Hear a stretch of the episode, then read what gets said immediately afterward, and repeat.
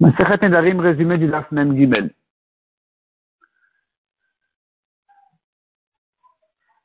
Un homme qui est interdit en éder de son ami, interdit de profiter, tout profit de son ami, il n'a pas le droit de lui prêter ou emprunter, ni emprunter, vendre ni acheter, tout est interdit.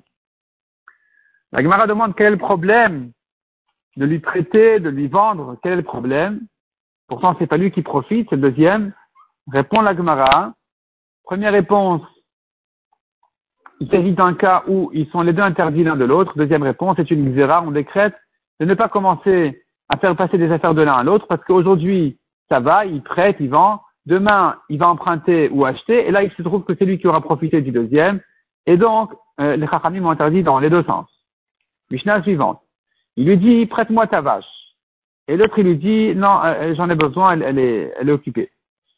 Alors, il s'énerve et il demande, il, il fait un konam, il fait un éder de ne pas labourer son champ, de ne jamais labourer son champ. Ici, ça dépend.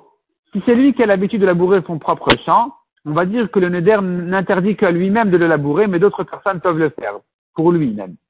Si c'est pas lui qui a l'habitude de labourer son champ, il a toujours l'habitude d'amener des autres, eh bien, quand il a interdit de labourer le champ, c'est-à-dire même par quelqu'un d'autre, c'est interdit. La Mishnah dit encore, quelqu'un qui a fait un éder, il ne peut pas profiter du deuxième, et voilà qu'il se retrouve, il a besoin d'aide. Et comment on fait maintenant? Il n'a pas quoi manger. Alors, le riche, donc le pauvre n'a pas le droit de profiter du riche. Le riche cherche comment aider le pauvre sans, sans transgresser le neder. Il vient chez l'épicier qui lui fait confiance, il lui dit voilà, il y a tel et tel qui est pauvre et qui, qui a fait un neder de moi, il n'a pas de quoi manger. Qu'est-ce qu'on fait? Je ne sais pas quoi faire je ne sais pas quoi faire, trois points de suspension. L'épicier, il comprend, et, donc il vient donner au pauvre, il revient chez le riche pour lui demander de, pour se faire payer. Et c'est permis, puisqu'il n'est pas vraiment engagé, le riche, au, à l'épicier, il n'y a pas d'engagement pour de vrai, donc c'est permis. Pareil, il avait des réparations, des constructions à faire, il avait son champ à récolter, et il n'a pas moyen de s'en occuper, il a besoin d'aide, or il n'a pas le droit de profiter du deuxième, le deuxième, à nouveau, viendra chez ses employés. Il leur dira, écoutez, il y a un tel qui a besoin d'aide, qui a un problème avec ses, travaux, son champ, ses constructions. Et eux, ils viennent, euh, non, il leur dit, écoutez, mais, mais il n'a pas le droit de profiter de moi, je ne sais pas quoi faire. Et donc, les employés vont travailler là-bas et ils viennent se faire payer chez le riche. Si maintenant ils étaient les deux en chemin, ils sont retrouvés les deux en chemin, il y en a un qui n'a plus de quoi manger, et le deuxième, il a un pain en plus, mais il ne peut pas lui donner parce qu'il n'a pas le droit de profiter de lui. Qu'est-ce qu'on fait? Il le pose. S'il y a quelqu'un d'autre, il le donne à la troisième personne qui va le lui donner. Donc Reuven va donner à Lévi, qui va donner à Shimon, et donc il se trouve que Shimon n'a pas profité de Reuven.